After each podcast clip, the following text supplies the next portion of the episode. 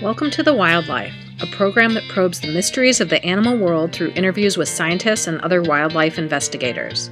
I'm Laurel Neme, your host for The Wildlife, and also author of Animal Investigators How the World's First Wildlife Forensics Lab is Solving Crimes and Saving Endangered Species.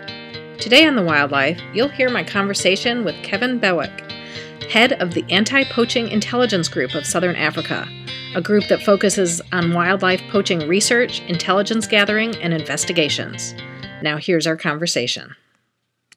Kevin, tell me a little bit about your organization. How was it founded? What does it do? And why is it named as it is, the Anti Poaching Intelligence Group of Southern Africa? Um, Laurel, basically, how our group started was um, I managed a, a, private game reserve in the Limpopo province of South Africa called Morongwe. And antelope poaching, bushmeat poaching was very, very rife in the area. And I started um, investigating and, and following up um, leads on the people that were involved in this. And um, through that, through those actions, I started working with a, security company called Mtombi Ranger Services run by Major Jack Krief. Um, he was contracted to a private game reserve in Limpopo, Welgevonden, and he was in charge of anti-poaching, um, of, of running the anti-poaching units and all operations in the area. And we got together and I started providing intelligence to Major Krief's anti-poaching group. We, we worked very closely, uh, collaborated um, on, on operations. When was that?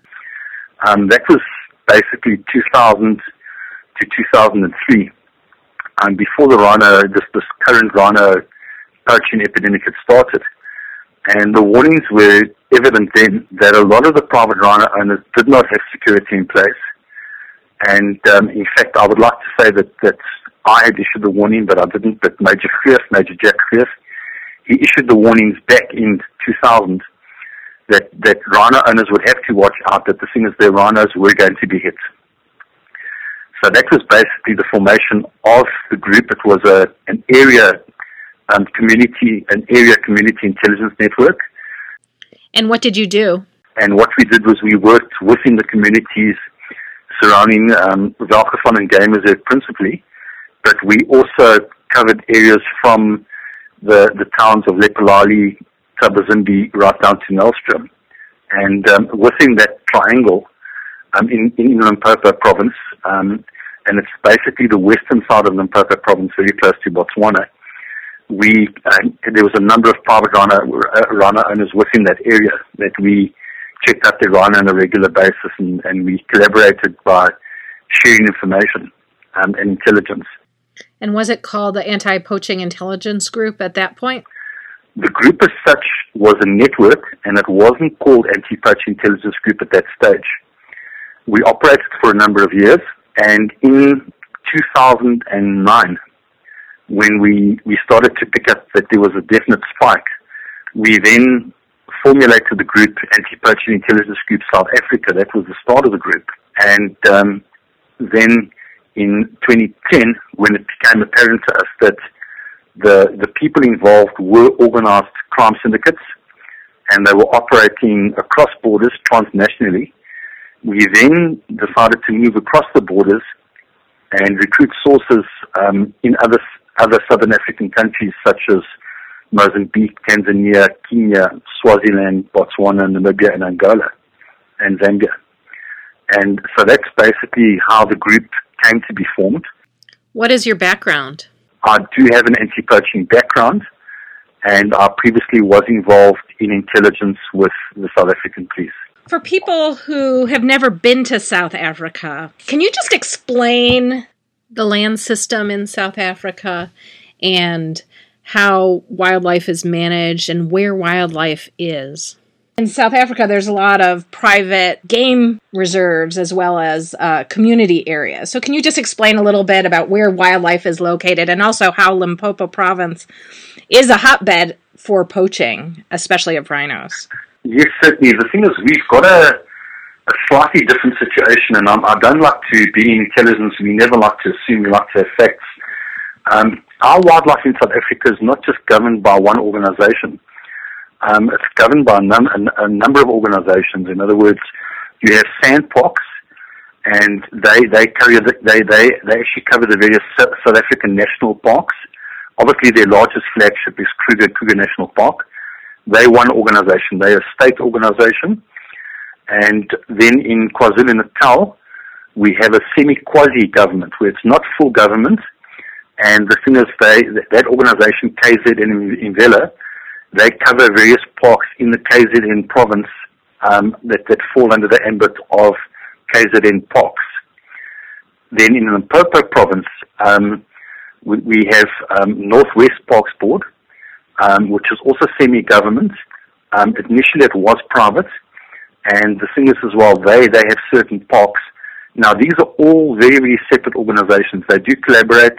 They do work together as far as research is concerned.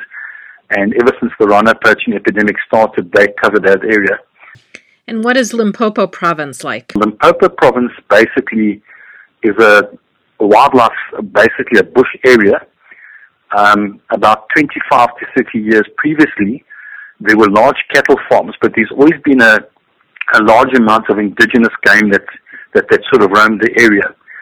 And um, basically what happens was a lot of the cattle farms over the years turned over, they were sold, uh, uh they were sold to various people that bought large, large tracts of, of cattle farms, and they turned them into safari lodges. So in fact what happens was, in South Africa, if you take the size of the Kruger Park, which is 2.1 million hectares in size, we virtually have another two Kruger Parks under wildlife, under private ownership.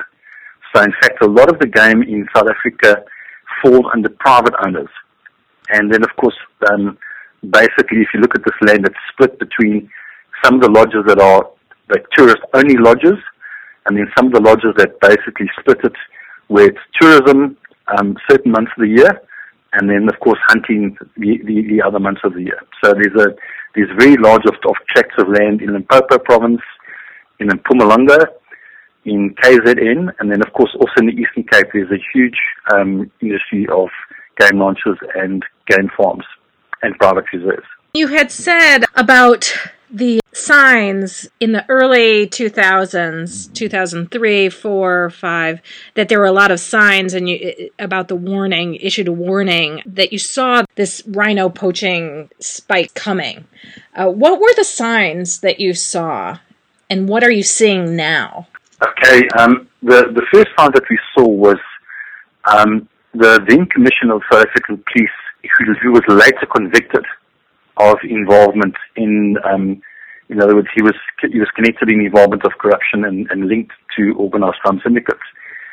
Um, he shut down specialist units within the South African police, and um, as any policeman would be aware, the moment you get a specialist unit that's specializing in a particular area, whether it be wildlife or whether it be rape or whether it be armed robbery, those people tend to become highly effective and efficient because they specialize in a particular area and they, and they tend to be they tend to do very very well.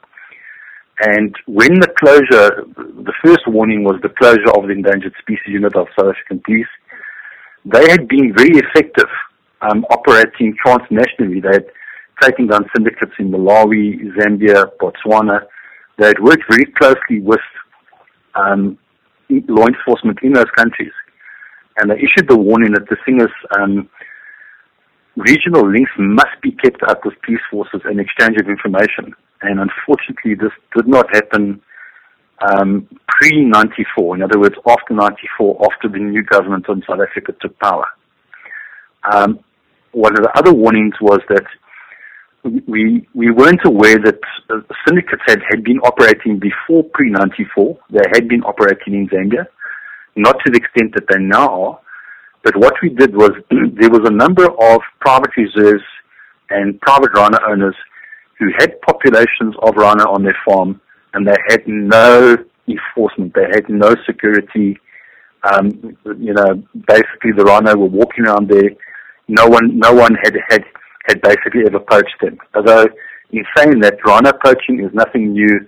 It has been around for many years, but never at the, at the current levels. It's always been at very, very low levels that were, that were manageable. What is making it today so extreme? It just seems that it just keeps increasing and increasing despite effort being put in to stop it. Um, that over there is, in itself is actually a major, major question to answer as well. A lot of people have wanted to know what was the spark that started the, spirit, the if I can use that analogy.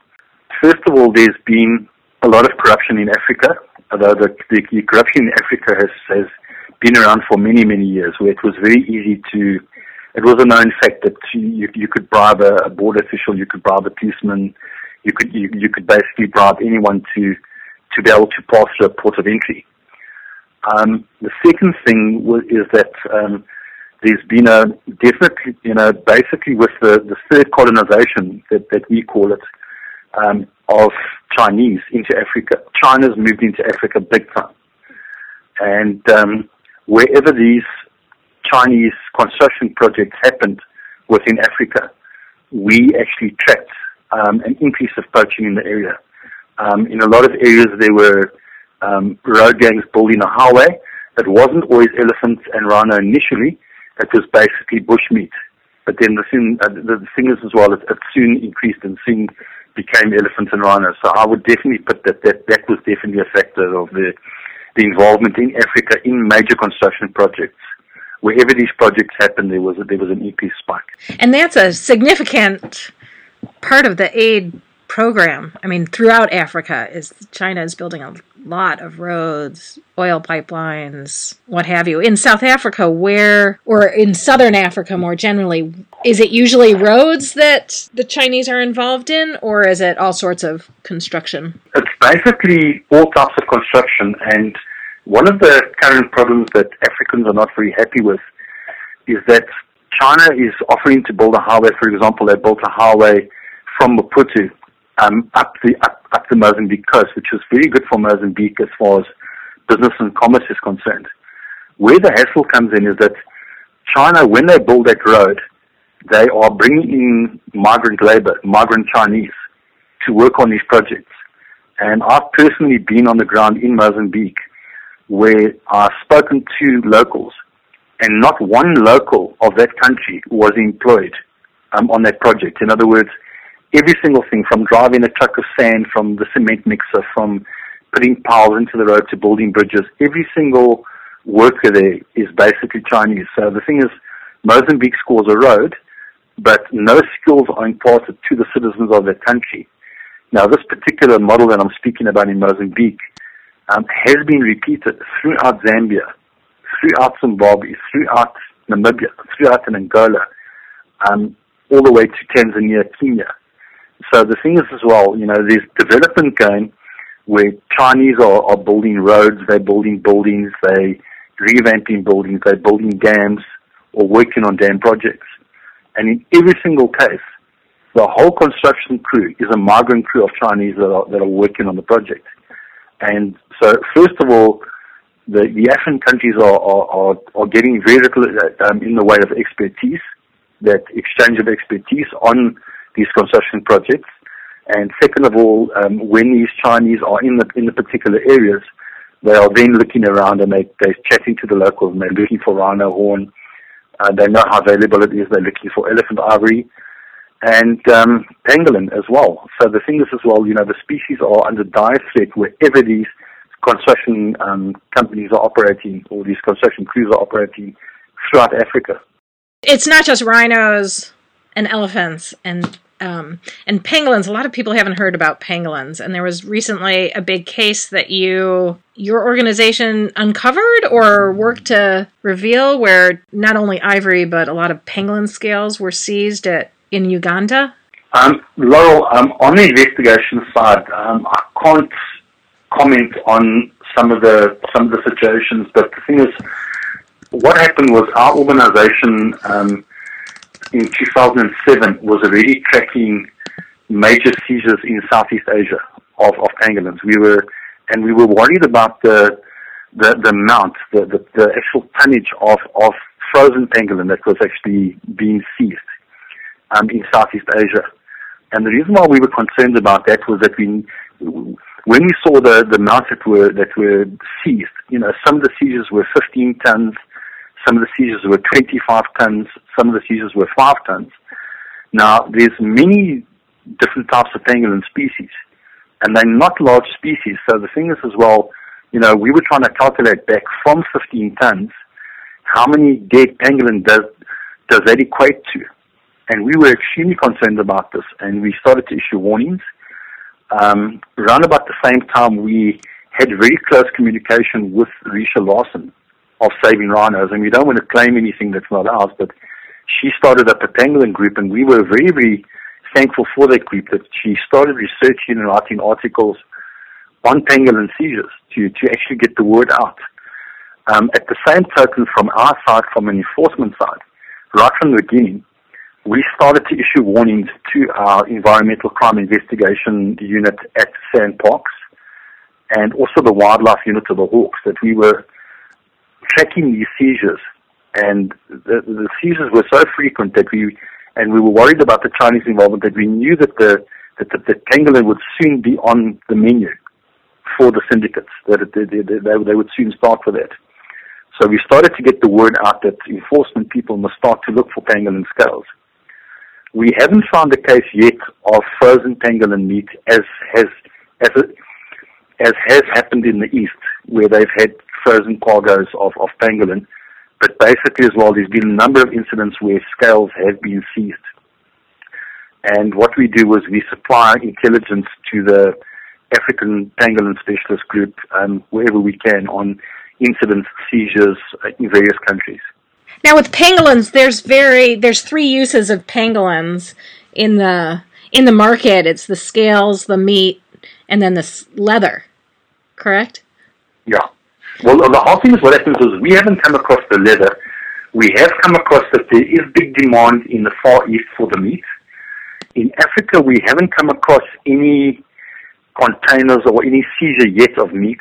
Uh, it just has been the scales, and the scales are used pretty much the same as rhino horn in traditional Chinese medicine. How many pangolins are there in Africa? Low. um, I don't even think that the scientists, we, we, we work with a guys from the IUCN African Specialist Pangolin Group, and I don't think they're even aware of it as well. Just to give an idea, um, they are so rarely seen that a, um, a leopard kill in, in Africa, if you come on a, on a safari, is a fairly com- common occurrence compared to a pangolin sighting. To give you an idea, there are people that I know of that have worked in conservation in the game reserve for 15 years and never ever sighted one pangolin. They are extremely rare and no one really knows the numbers and the distribution, the exact distribution um, of them as well.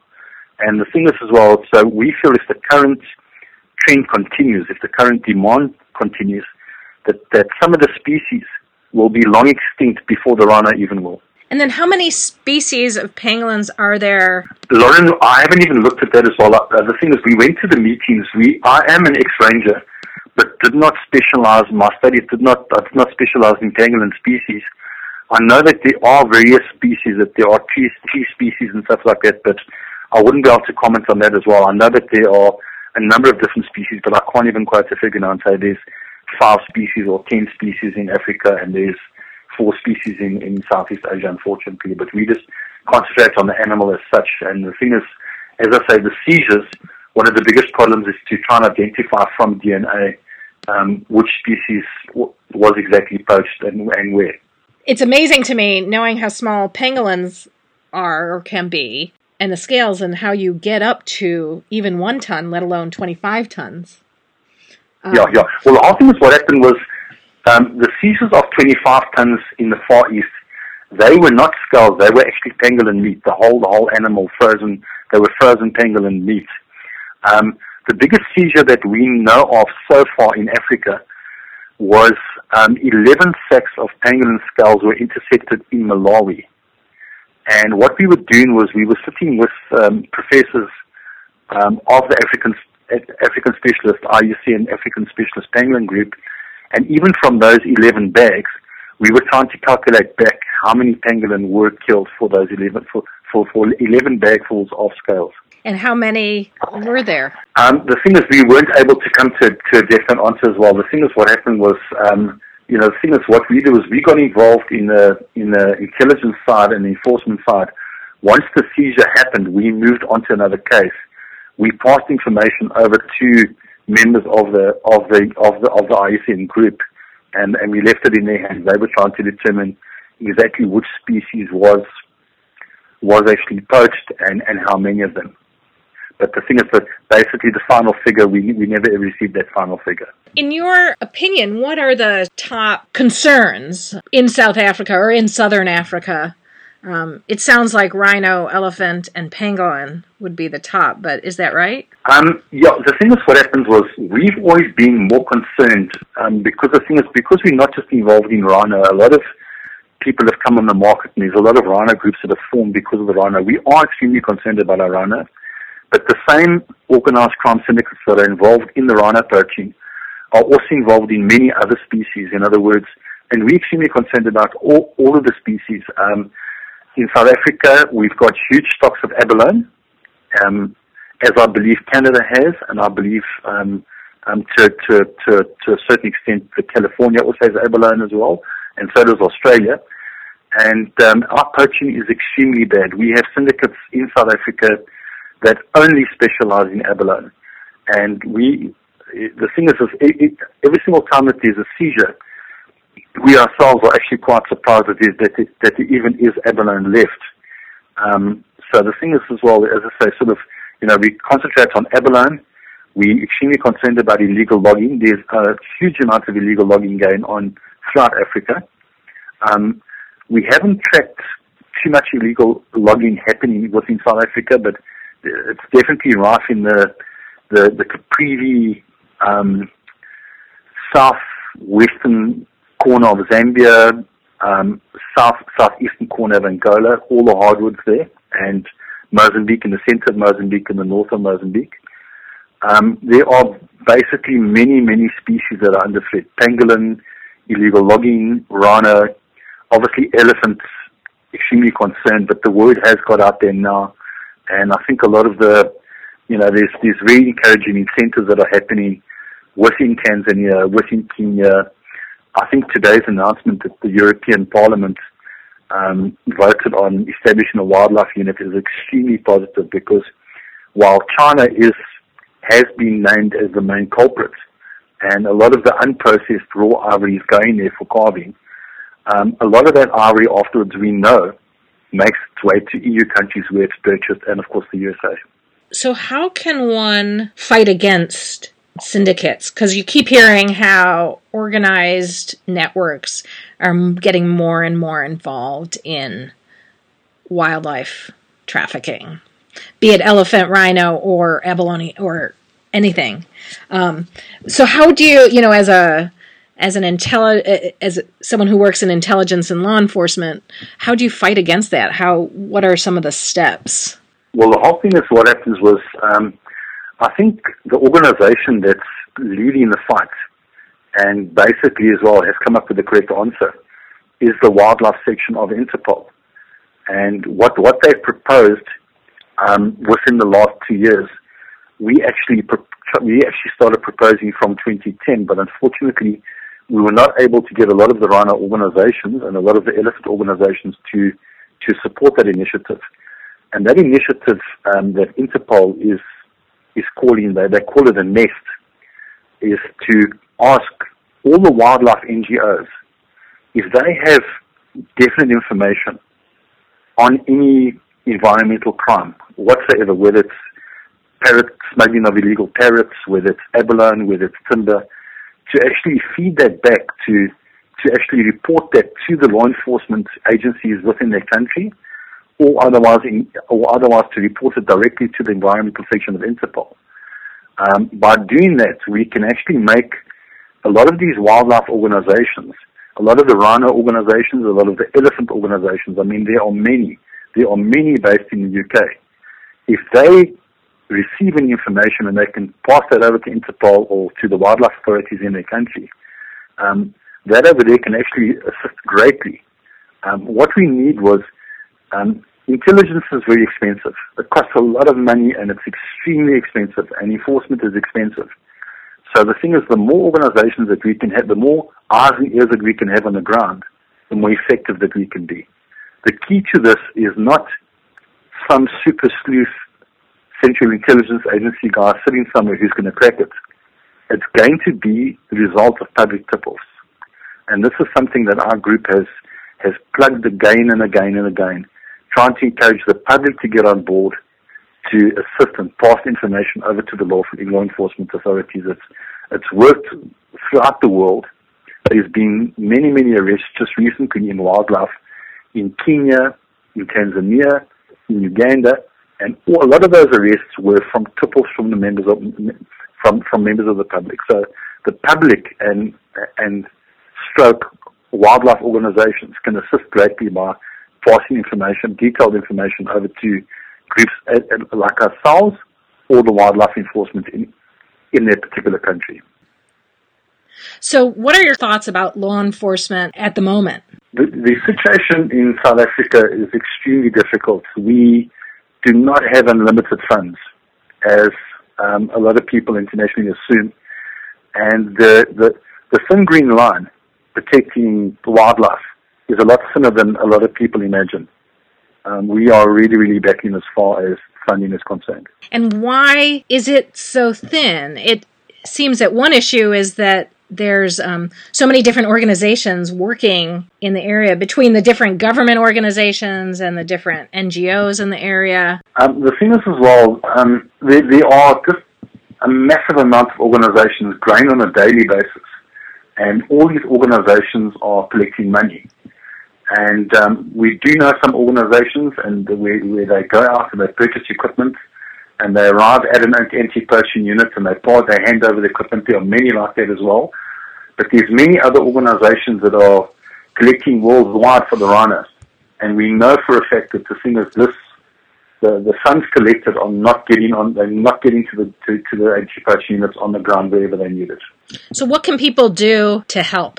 I think the, the, the, initial thing is to contact an organization like um, SANParks Honorary Rangers. They extremely involved in fundraising um, for, um, for the rhino fight, and to contact them directly and, and, and make and make a donation to them as well. Because the thing is, they are on the front line. They are protecting the largest group of rhinos that we have left in this world in the Kruger National Park and um, they they definitely there's a dire need for funds for for training, for re-equipping, for retraining, and um, a lot of the specialist equipment is extremely expensive. So I would say to anyone, rather than to donate to some organization which is unknown to you, and you cannot be certain of the of, your funds getting to the to the to the people on the ground, is to contact in South Africa SANParks Honorary Rangers and, and make a donation to them. Okay, thank you very much. I hope you enjoyed my conversation with Kevin Bewick, head of the Anti Poaching Intelligence Group of Southern Africa, a group that focuses on wildlife poaching research, intelligence gathering, and investigations. I'm Laurel Neme, and this has been The Wildlife, a program that probes the mysteries of the animal world through interviews with scientists and other wildlife investigators. Thanks for listening.